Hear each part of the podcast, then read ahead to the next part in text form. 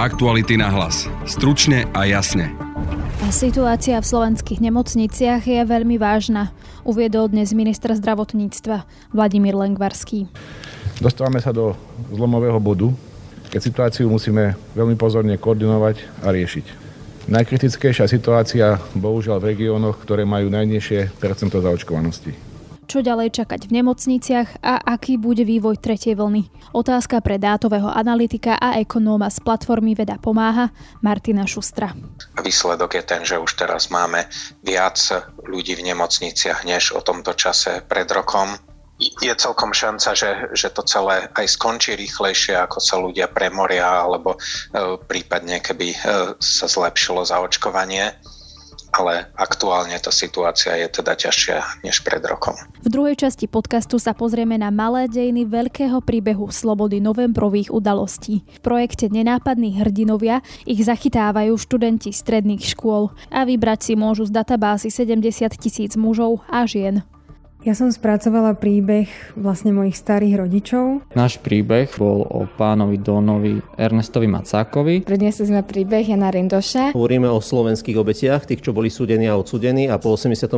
rehabilitovaní. To znamená, že za trestnú činnosť, ktorú nevykonali. Práve počúvate podcast Aktuality na hlas a moje meno je Denisa Hopková. Aktuality na hlas. Stručne a jasne. Slovenské zdravotníctvo má už len malý počet voľných lôžok pre pacientov, ktorí potrebujú umelú plúcnu ventiláciu. Presnejšie je ich v súčasnosti voľných len 20. Situácia v slovenských nemocniciach je tak podľa ministra zdravotníctva Vladimíra Lengvarského veľmi vážna a kapacity pre pacientov s ochorením COVID-19 sa rýchlo zaplňajú. Minister preto avizoval, že na rokovanie vlády prichádza s razantnými opatreniami. Pokračuje šéf rezortu zdravotníctva k dnešnému dňu je v nemocniciach viac ako 2800 pacientov. Máme už iba malý počet lôžok pre pacientov, ktorí potrebujú pustnú ventiláciu. Situáciu veľmi podne, pozorne koordinujeme aj v spolupráci s nemocnicami a samozprávnymi krajmi. Aktuálne je v platnosti môj príkaz na obmedzenie tzv. bielej medicíny, teda plánovaných zákrokov, ktorých odkladanie bude znamenať ďalšie zhoršovanie zdravotného stavu obyvateľov Slovenskej republiky.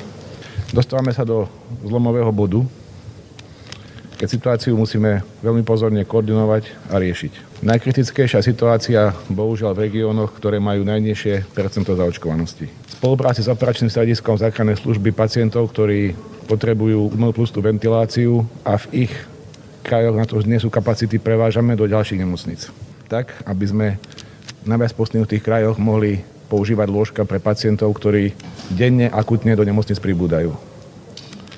V regiónoch na východe Slovenska sme už požiadali aj niektoré špecializované ústavy, aby pripravili kapacity pre pacientov s COVID-19. Na linke už vítam dátového analytika a ekonóma z platformy Veda pomáha Martina Šustra, s ktorým sa budem rozprávať o ďalšom vývoji tretej vlny. Dobrý deň, vítajte. Dobrý deň. Podľa tých vašich výpočtov, keď sa na to pozráte ako dátový analytik, ekonóm, tak čo očakávate, že bude v nemocniciach? Môžeme sa baviť o nejakom kolapse, alebo sa môžeme o tom baviť o tom, že tie nemocnice e, to ustoja a teda len pripomeniem, že napríklad je už len voľných 20 lôžok s ventiláciou?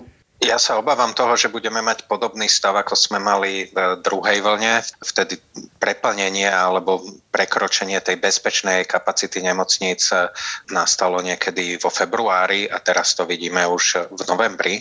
Nebude to taký úplný kolaps. Podobne ako v druhej vlne, tie nemocnice budú nejakým spôsobom prioritizovať eh, ťažších pacientov alebo na ventiláciách pacientov, ktorí majú väčšiu šancu na prežitie ale zdravotná starostlivosť sa bude zhoršovať v priemere.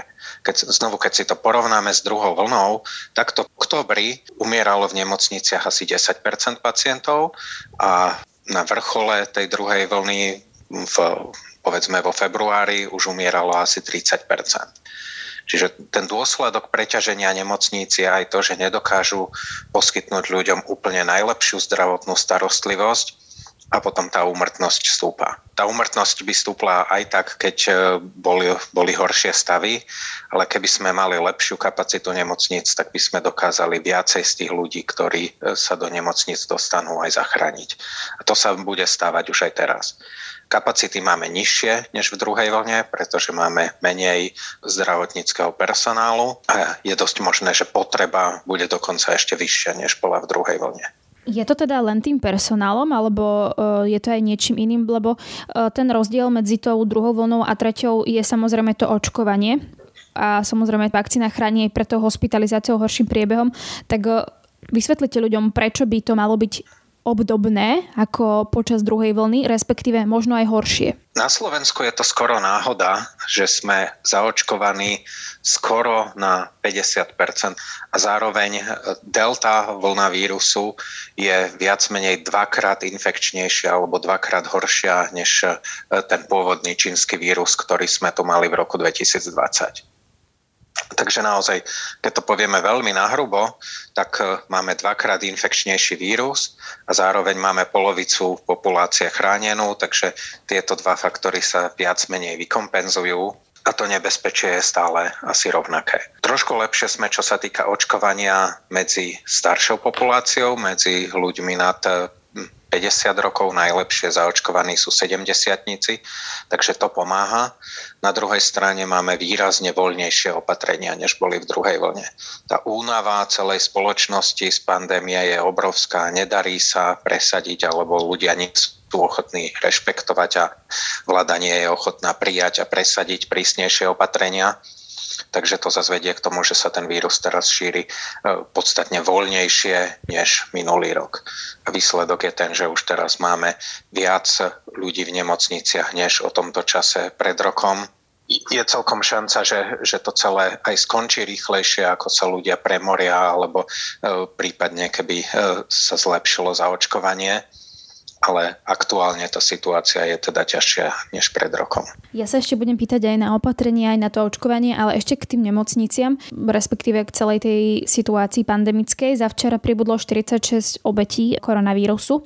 Rátate s tým, že to bude stúpať tak, že napríklad môžeme mať tých 100 obetí denne, ako sme to mali v tej druhej vlne, teda ak sa nemýlim? Ja sa toho obávam, ale v tomto som ja možno ten väčší pesimista medzi analytikmi, čo sa venujú koronakríze Takže možno to neberte až tak pesimisticky ako ja, ale naozaj sa obávam, že počas tejto tretej vlny môže byť e, viac obetí, než sme mali počas druhej vlny. Pritom sme tomu vedeli predísť. Keby sme sa boli lepšie zaočkovali, tak skoro všetkým tým obetiam sa dalo predísť. Kto budú tie obete? No, rizika výrazne stúpajú s vekom, čiže čím vyššia veková skupina, tým, tým uh, vyššie riziko.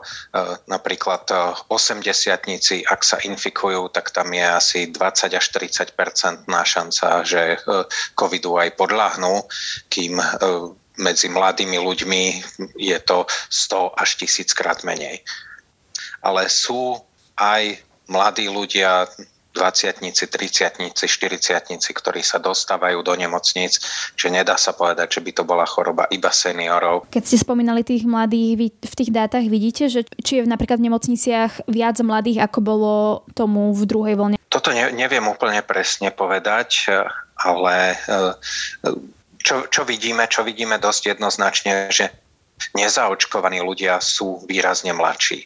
Že priemerne, keď sa už zaočkovaní ľudia dostanú do nemocnice, tak sú to asi 70 kým nezaočkovaní sú v priemere okolo 60 a sú medzi nimi aj mladší sú tam aj 30 40 čo sa dostávajú do nemocníc. Keď napríklad ste spomínali aj tých seniorov, že môžu byť tie obete práve tí seniory, ako je to teda s tým očkovaním e, medzi seniormi? Medzi, medzi 70 máme zaočkovaných aktuálne 72% z tejto skupiny, od 70 po 79 a v skupine nad 80 máme zaočkovaných 59% populácie. Toto je pre mňa celkom prekvapivé, lebo inak s vekom očkovanie stúpa a tí 80 boli tí, ktorí mali e, prvý sprístupnené očkovanie ešte vo februári, takže mali v celku priestor sa zaočkovať. Nie je to zase veľká skupina. Je to skupina asi 200 tisíc ľudí, ale tak či tak zostáva tam 78 tisíc nezaočkovaných alebo neplne zaočkovaných a celkom nerozumiem, že ako, ako to, že sme týchto najohrozenejších ľudí nedokázali zaočkovať. 78 tisíc, to sme mohli po každého poslať taxika a doviezť ho do očkovacieho centra. Čiže podľa vás sme sa možno, že ministerstvo zdravotníctva štát dostatočne nevenovali, lebo presne tá moja otázka smerovala k tomu, že prečo teda sa nezameriavame práve na seniorov, ak oni budú medzi tými obeťami, ak oni sú práve tí, ktorí sú v nemocniciach. Pretože sme ako krajina na nedokázali nasadiť dostatočné množstvo zdrojov. A teraz nechcem nič hovoriť o tých e, stovkách zdravotníkov, ktorí pracovali v desiatkách očkovacích centier a mnohí z nich e, dlhé hodiny alebo celé dni očkovali, ale jednoducho ako krajina ministerstvo zdravotníctva v spolupráci s ministerstvom financí sme asi mali zabezpečiť viacej zdrojov, aby sme mali viacej výjazdových tímov alebo v lete navštevovať eh, seniorov, chodiť eh, po obciach. Niečo z tohto sa rozbehlo pomerne neskoro, až keď už ľudia necítili nejaké veľké ohrozenie alebo veľkú potrebu sa. A niečo z toho sa nerozbehlo skoro vôbec. Napríklad očkovanie medzi obvodnými lekármi sa skoro vôbec nerozbehlo. A toho dôsledkom je, že máme tu zaočkovanosť pomerne nízku. Tam môže byť ale dôvod aj to, že tí seniory nechcú. Čiže ako sa dá vlastne bojovať s tým, že ak niekto nechce? Ne, neviem presne povedať. Ako, zjav, zjavne sa to dá, lebo sú krajiny a pritom krajiny nie o moc bohatšie ako Slovensko, napríklad Portugalsko, ktoré zaočkovali viac menej 100% eh, všetkých seniorov. A aj u nás, keď si porovnáte skupinu 70 a 80 tak eh, jedni sú zaočkovaní na 72% a druhý na 59%, čiže je tam rozdiel. Asi to nebude len tým, že tí 80 by nechceli, asi to je aj tým, že to bolo u nás zo začiatku nepohodlné, že tá registrácia bola pre starých ľudí náročná a bolo stresujúce klikať a snažiť sa získať termíny. A miesto toho, aby sme to pre nich spravili pohodlným, príjemným alebo im vyšli v ústrety, tak e, sme zaočkovali tých, ktorí to zvládli a potom sa postupne posúvali k tým mladším skupinám. Len by som bol zopakoval, že samozrejme toto sú logisticky náročné operácie, a tým, ktorí sa na tom podielali, tým patrí vďaka, ale štát ako celok asi do toho mal investovať podstatne viacej zdrojov, aby to bolo príjemnejšie pre ľudí. Máte pocit, že tie peniaze možno by aj boli, ale že sa dali niekde, kde nemuseli byť? Mám pocit, že celkovo um, reakcia Slovenska na koronakrízu bola pomerne šetrná aj preto, že na začiatku v roku 2020 sme vchádzali do krízy s vysokým zadlžením, s vysokým rizikom verejných financií a chvíľu sa nedarilo refinancovať dlh štátu, takže štát bol taký váhavý a aj pomoc podnikom alebo zamestnancom bola prísna a pomalšia než v iných krajinách a takisto tie výdavky na zdravotníctvo e, sme sa na ne pozerali veľmi opatrne, s výnimkou možno plošného testovania, kde sme boli rozšafní, ale skoro všetky ostatné výdavky bolo náročné zvýšiť. Minister Lengvarsky hovorí, že tá najkritickejšia situácia je teraz v regiónoch, kde majú najnižšiu zaočkovanosť. Viete vy povedať dnes, že ktoré regióny v najbližších týždňoch budú na tom veľmi zle s, s tými počtom prípadov, možno aj v nemocniciach s pacientami? Teraz už na tom bude zle celé Slovensko. A jedna dobrá vec, ktorá sa podarila teraz v tretej vlne je, že e, ministerstvo je lepšie nachystané na manažment pacientov a vie ich e, lepšie prevážať e, medzi krajmi, takže tie kapacity sa pomerne rovnomerne zaplňajú po celom Slovensku a Vidíme to na tom, že napríklad tie umelé plúcne ventilácie sú zaplnené na asi 97% a to je aj tým, že sa z tých ťažších regiónov prevážali ľudia do trochu menej postihnutých regiónov. Ja smerujem aj k tomu, že niektorí odborníci hovoria, že sa blížime k vrcholu tej tretej vlny a mohlo by sa to lámať a klesať. Ako to ukazujú vaše dáta? Je to podľa vás tak, že možno sa blížime pomaly k nejakému vrcholu tretej vlny a tá situácia by sa mohla teda postupne zlepšovať? Môj odhad je, že naďalej rastieme tempom asi 20% za týždeň, čo je lepšie, než keď sme rastli asi 50% tempom za týždeň.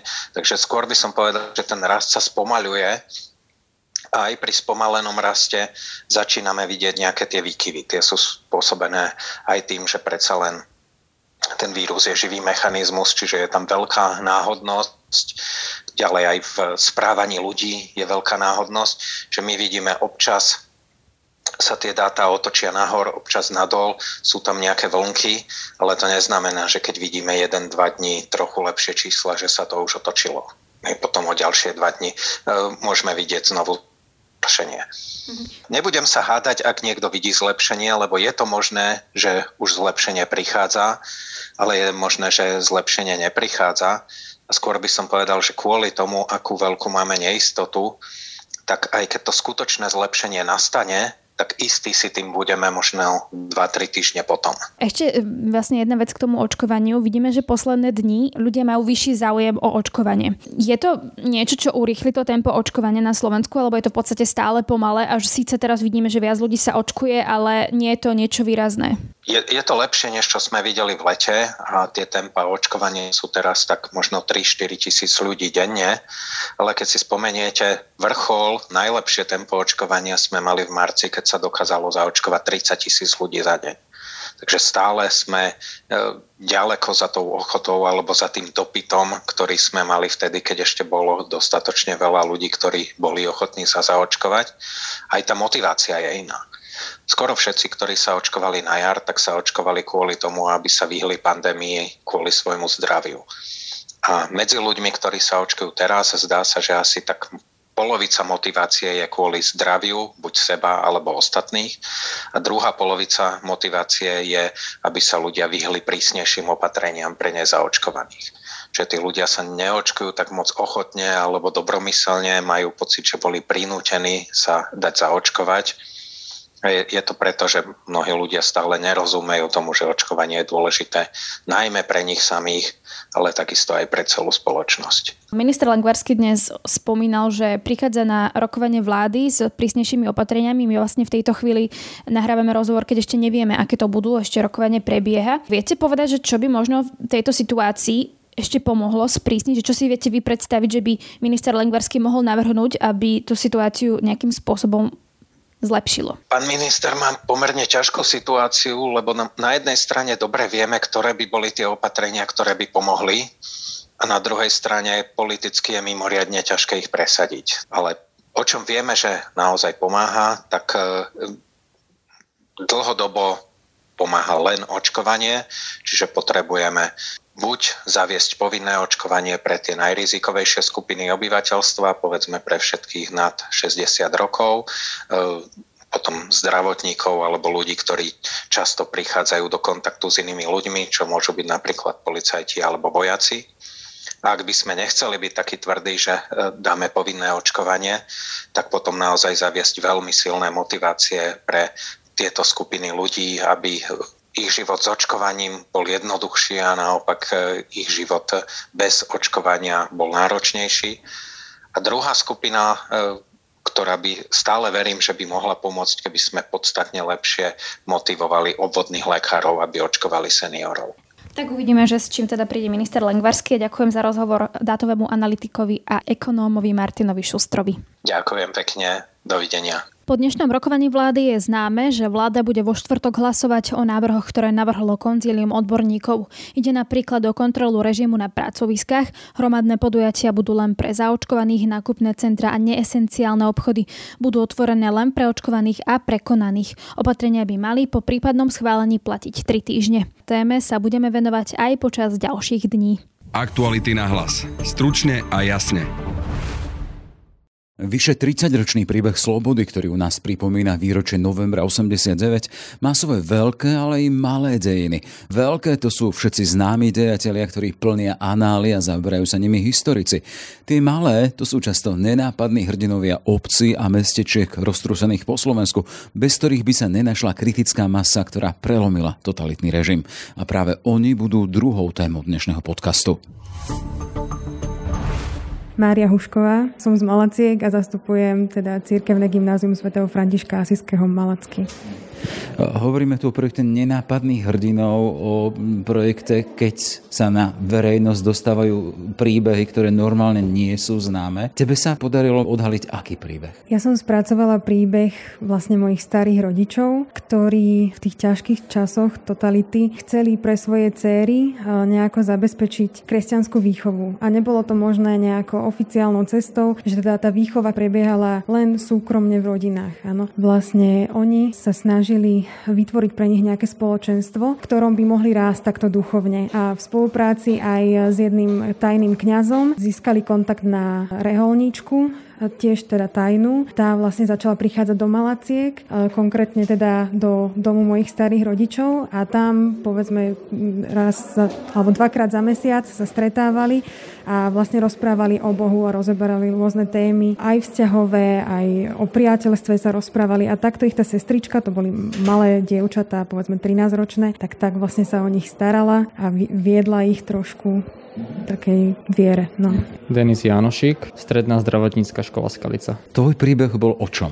Náš príbeh, nerobil som ho teda sám, robil som ho so spolužiakmi, bol o pánovi Donovi Ernestovi Macákovi, ktorý sa nám zaril do pamäti skrz to, že sa nikdy nezdával a išiel si za svojim cieľom, tak ako pre nás mladých ľudí je tým vzorom, pretože v dnešnej dobe si treba ísť za tým svojim cieľom aj bez toho, či nás niekto to odhovára alebo nám aj drží peste. Ema Šošková z Prešova. Tvoj príbeh bol o čom?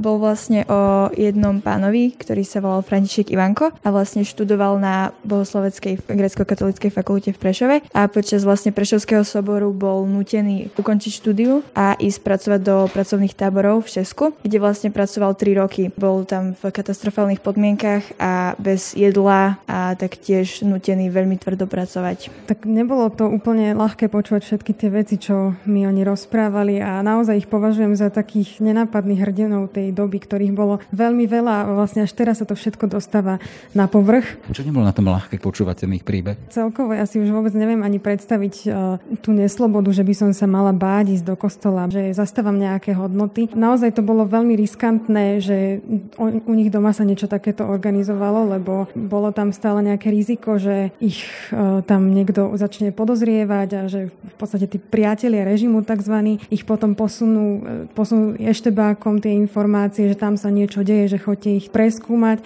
A bolo to tak, že vlastne naozaj na tie stretávania sa, čo už som spomínala, chodili vlastne dievčatá a vždy sa tam aj 13-15 dievčat stretlo a museli to tak robiť, že nie všetky naraz samozrejme, ale už vedeli, že po jednom, po dvoch musia prichádzať a mali takú inštrukciu, povedzme, že ak by sa ich niekto pýtal, že kam idú, že teda čo stále do toho domu chodia, tak mali povedať, že idú na oslavu, že v žiadnom prípade nemohli povedať, že no, stretávame sa tam a rozprávame o Bohu. Čo si nepredstaviteľné pre súčasnosť? Určite áno. Ak sa nemýlim, Don Macak už je po smrti. Mali ste možnosť sa s ním ešte rozprávať, alebo ste vychádzali už len z archívnych materiálov? Žiaľ sme tu možnosť nemali, pretože už je po smrti a vychádzali sme iba z archívnych materiálov. Ste boli konfrontovaní s tým, čo bolo zaznamenané, ale tak sa chcem spýtať, akým spôsobom na vás spôsobilo, čo to s vami robilo? Ten jeho príbeh šokovalo ma, že sa jednoducho fakt nezdával a išiel za tým svojim cieľom a jednoducho dokázal to v tom živote, chcel byť tým kňazom a tým kňazom aj bol až do smrti. Aké sú potom ten výsledok vašej práce? Vy nazhromažíte informácie, dáte dokopy a potom je z toho čo? Nejaká písomná práca, alebo prezentácia, alebo... Vytvorili sme aj prezentáciu, aj písomnú prácu na báze ako keby stredoškolskej odbornej činnosti. Sú tam informácie o jeho detstve, kňazskom živote, reholníctve, ale aj o tých jeho príbehoch, čo zažil napríklad v talianskom Turíne to bombardovanie bombardovanie, ako vyšli do ulic a všetko bolo zničenie, aj to bombardovanie, keď do dnešnej súčasnosti prenesieme, môžeme to posúdiť aj s ničím tornádom na Morave, kde sme ako, keď môžem povedať, ako študenti zdravotníckej školy z Kalici pomáhali, ako sa to stalo. A tie pocity, keď sme vyšli do ulic, tam prišli, tak to bolo niečo strašné a aj s týmto vieme si predstaviť to, čo on cítil počas tej vojny, tak sme si to dokázali pre, predstaviť aj my teraz, keď sa to stalo v tej. Je takéto štúdium dejí na dejepisu príťažlivejšie alebo niečím zaujímavejšie, alebo stále to len to, že musím sa učiť, musím čo si biflovať? Sladom k tomu, že sme na strednej zdravotníckej škole, tak máme dejepis iba v prvom ročníku a v druhom ročníku, takže toto sú dobrovoľné práce na báze toho voľného času, že si na to nájdeme vôbec ten priestor. Vy ste skôr nadšenci na zdravotnej škole a vás to baví? Áno, aby sme sa z tých chýb, čo boli, poučili. Projekt nenápadných hrdinov, za ním stojí vy, František Neupauer, historik, aktuálny historik Ústavu pamäti národa. Čo vás k tomu priviedlo, alebo s akým zámerom ste šli do toho odkrývať tie malé príbehy veľkej slobody? Blížilo sa okrúhle výročie, novembra 89, a vtedy sme uvažovali viacerí, že akým spôsobom si uctiť a vzdať vďačnosť voči tým ľuďom, ktorí nám tú slobodu prinavrátili. A tak sa zrodilo stretnutie cez pána Mariana Gulu s Antonom Srholcom, ktorý bol v tom čase predseda Konfederácie politických väzňov Slovenska. A vtedy sme si tak povedali, že ideme hľadať a mapovať príbehy týchto nenápadných hrdinov. Vytvorili sme stránku november89.eu, kde sme dali databázu súdených a odsudených. Nie sú tam všetci, je ich tam v úvodzovkách len okolo 70 tisíc, priame mená konkrétnych ľudí. A vlastne sme... Hovoríme o tom počet 70 tisíc, hovoríme o Slovensku alebo Československu. Hovoríme o slovenských obetiach, tých, čo boli súdení a odsudení a po 89. rehabilitovaní. To znamená, že za trestnú činnosť, ktorú nevykonali, ak tak môžem povedať. Ten projekt nenápadných hrdinov je projekt určený mládeži, stredoškolákom. Prečo práve tejto skupine? Vnímam, že mladá generácia je otvorená príjmať informácie a na druhej strane mnohé informácie nepoznajú. A sprostredkovať im osobné stretnutie s človekom, ktorý trpel v čase neslobody, je to niečo na nezaplatenie, je to niečo nezabudnutelné. Rímske príslovie hovorí, že čo sa nenapísalo, to sa nestalo a oni keď to napíšu, prejavia vďačnosť a zároveň sa to vrie aj do nich samotných. A raz, keď budú oni mať 80-90 rokov, tak povedia, my sme stretli takýchto ľudí, my sme napísali ich príbehy a my vieme, o čom e, sú myšlienky nacizmu, komunizmu, totalitných režimov a nedovolíme, aby nám niekto ukradol slobodu. Čiže to je taká podstata celého projektu. Volám sa Lica Vierdzeková a učím na gymnázium Varšavská cesta v Žiline. Akým spôsobom sa v tom vašom regióne dostávajú tí nenápadní hrdinovia alebo tie nenápadné príbehy slobody na svetlo Božie alebo na verejnosť? V prvom rade treba získať pamätníka, čo je v súčasnosti veľmi veľký problém. Mnohí ľudia, ktorí zažili hlavne tie tvrdé 50. roky, ale aj 60. samozrejme, e, už e, nežijú, ale aj mnohí nechcú o tom hovoriť. Nečudujem sa im to, čo prežili skutočne, e, ako oni povedia, že ešte aj v noci sa bude na tie hrozy. Takže niekedy sa veľmi ťažko k tomu vracia. Ale práve na druhej strane sa aj stiažujú na to, že mladí ľudia nemajú záujem o dobu, v ktorej žili, o ich príbehy, čo myslím si, že nie je pravda, o čom svedčí aj záujem konkrétne v našej škole. My tento projekt robíme 12 rokov, spracovali sme 65, alebo vypracovali sme 65 prác, čo je okolo 70 príbehov e, ľudí. Sú to ľudia, ktorí sú známi, osobnosti, dizidenti, ale aj tí veľmi, by som povedal, jednoduchí, ozaj neznámi, nenápadní hrdinovia, ktorí sami sa za hrdinov nepokladajú, ale je obdivuhodné to, čo prežili a ako sa vlastne k tomu ustávajú aj teraz. Z tej vašej pozície pedagóga chcem sa spýtať na to, ako vnímate tú interakciu príbehov neslobody a spejúcich do slobody na týchto mladých ľudí, ktorí ich odkrývajú a dávajú na verejnosť. Robí to niečo s mladými, keď sa rozprávajú s ľuďmi, ktorí prežili totalitu? Áno, ja si myslím, že robí. Oni sami vám povedia, že mnohé veci, ktoré sa oni naučili na hodine dejepisu, áno, preberie sa učivo, na niekoho to zapôsobí, na niekoho to nezapôsobí, ale to sú tie tzv. veľké dejiny. Hej, udalosti, ktoré sa stali, e, ktoré o chvíľu zabudnú, alebo väčšinu z toho zabudnú. Ale pokiaľ sa stretnú s človekom, ktorý žil v tejto dobe, vypočujú si jeho príbeh, to, čo všetko zažil, hej, aké trápenia mal nielen on, ale celá jeho rodina, ako nemohli študovať jeho deti, ako nemohli nikde cestovať, nemali pás. Teraz tieto deti, hoci kedy, by si, áno, momentálne pandémia, ale ináč, hoci kde môžu ísť, hej, nepotrebujú e, žiadne doložky, žiadne povolenia, proste stačí im aj vycestovať. Takže až vtedy si oni sami uvedomia, čo to všetko znamená. A sami menia ten svoj názor, že to, čo brali ako samozrejmosť, ako hovoríme o slobode a iných hej, právach, ktoré teraz máme, vždy tak nebolo. Takže myslím si, že má to skutočne pozitívny vplyv aj na ich myslenie, aj na ich hodnotenie a kto sa stretol s takýmto človekom, tak e, trošku ináč sa divá aj na tú dobu, v ktorej tento človek žil. Čo ti dalo do tvojho života, do toho osobného? Tak? Pani učiteľka tuto hovorila zo Žiliny, že mladí sú aj takí zrelší po konfrontovaní sa s takýmito príbehmi. Môžeš to dosvedčiť? Áno, lebo mladí ľudia sú takí náchylní počúvať a teda chcú vedieť viac. A je taká škoda, že možno aj teraz aj počas tej korony je pretlačaný taký ten názor, že prirovnávajú túto dobu k tomu, ako napríklad zatvárali Židov niekam, alebo jednoducho Ja som tieto veci nezažila, že keď zatvárali Židov. A už mne sa to ťažko počúva, keď toto mladý človek vysloví. Ale to nie len mladí, ale aj, aj starší ľudia takéto niečo dokážu povedať a na Facebooku sa šíria takéto rôzne hoaxy a tak. A už ako ťažko sa to môže počúvať mojim starým rodičom, ktorí v takejto dobe, kedy sa to dialo, žili. Takže naozaj my, čo vlastne sa trošku zaoberáme aj takouto históriou, tou možno skrytou, tak možno aj to širšie spektrum vidíme. Stalo to za to a myslím si, že malo to istý zmysel. Ale len pomenujme, že keď hovorí, že stálo to za to a malo to zmysel v čom? Možno som si uvedomila, čo mám a za čo by som mala byť viacej vďačná. Dejiny slobody sme v kontexte 17. novembra, už o pár hodín. To bude ďalšie z výročí a hovorím, príbeh slobody má tie svoje veľké dejiny a má aj tie svoje malé dejiny. Keď hovorím možno o veľkých, tak je to aj František Mikoško, ktorý tu stojí pri mne. A potom sú tí malé, tí nenápadní hrdinovia možno z obcí a miest Slovenska, ktorých veľmi nevieme, ale v tom svojom prostredí urobili veľa. Ako to vy vnímate z toho svojho pohľadu dejateľa možno aj novembra? Pán Mikloško. Prvom rade som veľmi rád, že ten 17. november žije. Všimnime si, že zo všetkých štátnych sviatkov je najživšie. To znamená, že áno, tie ostatné sa viažú skôr v minulosti, ale toto je aktuálne. Tá sloboda je stále fascinujúca, stále ju niečo ohrozuje. Čiže 17. november žije aj táto konferencia nenápadných hrdinov. To dosvedčujú aj mnohé koncerty, ktoré budú teraz už v týchto dvoch dňoch 16. 17. Som tomu veľmi rád. To znamená, že je tu zasiaté čosi. Áno, to sú tie, to, to je tá, teraz poviem, nespravodlivosť nespravodlivosť dejín, že sa často hovorí len o niektorých ľuďoch, pričom za tým všetkým, za tým úsilím, za tou obetou, ktorá tu bola, proste stoja tisíce a milióny neznámych mien, ktoré nikdy sa možno nedozvieme a ktorí len tým, že bránili svoju ľudskosť, svoju integritu, svoju česť, posúvali tie dejiny dopredu. To sú tí nenápadní hrdinovia. Svetý Augustín vo svojich pojednaniach rozvíja, že proste popri tých veľkých dejinách vladárov a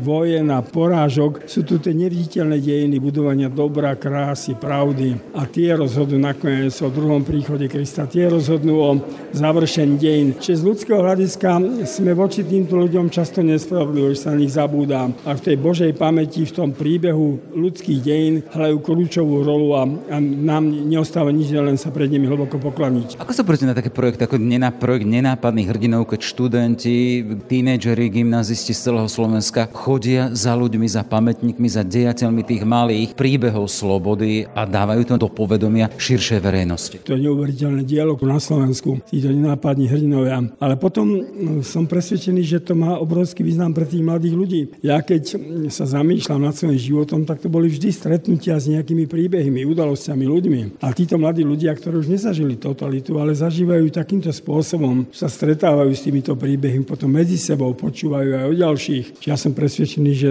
pre týchto ľudí to má takisto obrovský význam význam, že oni ľudsky dozrievajú a že verím, budú z nich raz krásni ľudia. Čiže to je taká cesta slobody sprítomnená alebo zosobnená pre túto generáciu. Áno, áno, oni tú cestu slobody nachádzajú a zároveň by som povedal, v nej dozrievajú. To teda František Mikloško, jeden z veľkých príbehov slobody Slovenska. Všetko dobré, nech sa darí. Všetko dobré a krásne dni sviatočné. No a to je z dnešného podcastu všetko. Viac našich podcastov nájdete na webe Aktuality.sk a v podcastových aplikáciách. Na dnešnom podcaste spolupracovali Miška Pavlovič, Adam Oleš a Jaroslavu Barborák. Pekný zvyšok dňa želá Denisa Hopková. Aktuality na hlas. Stručne a jasne.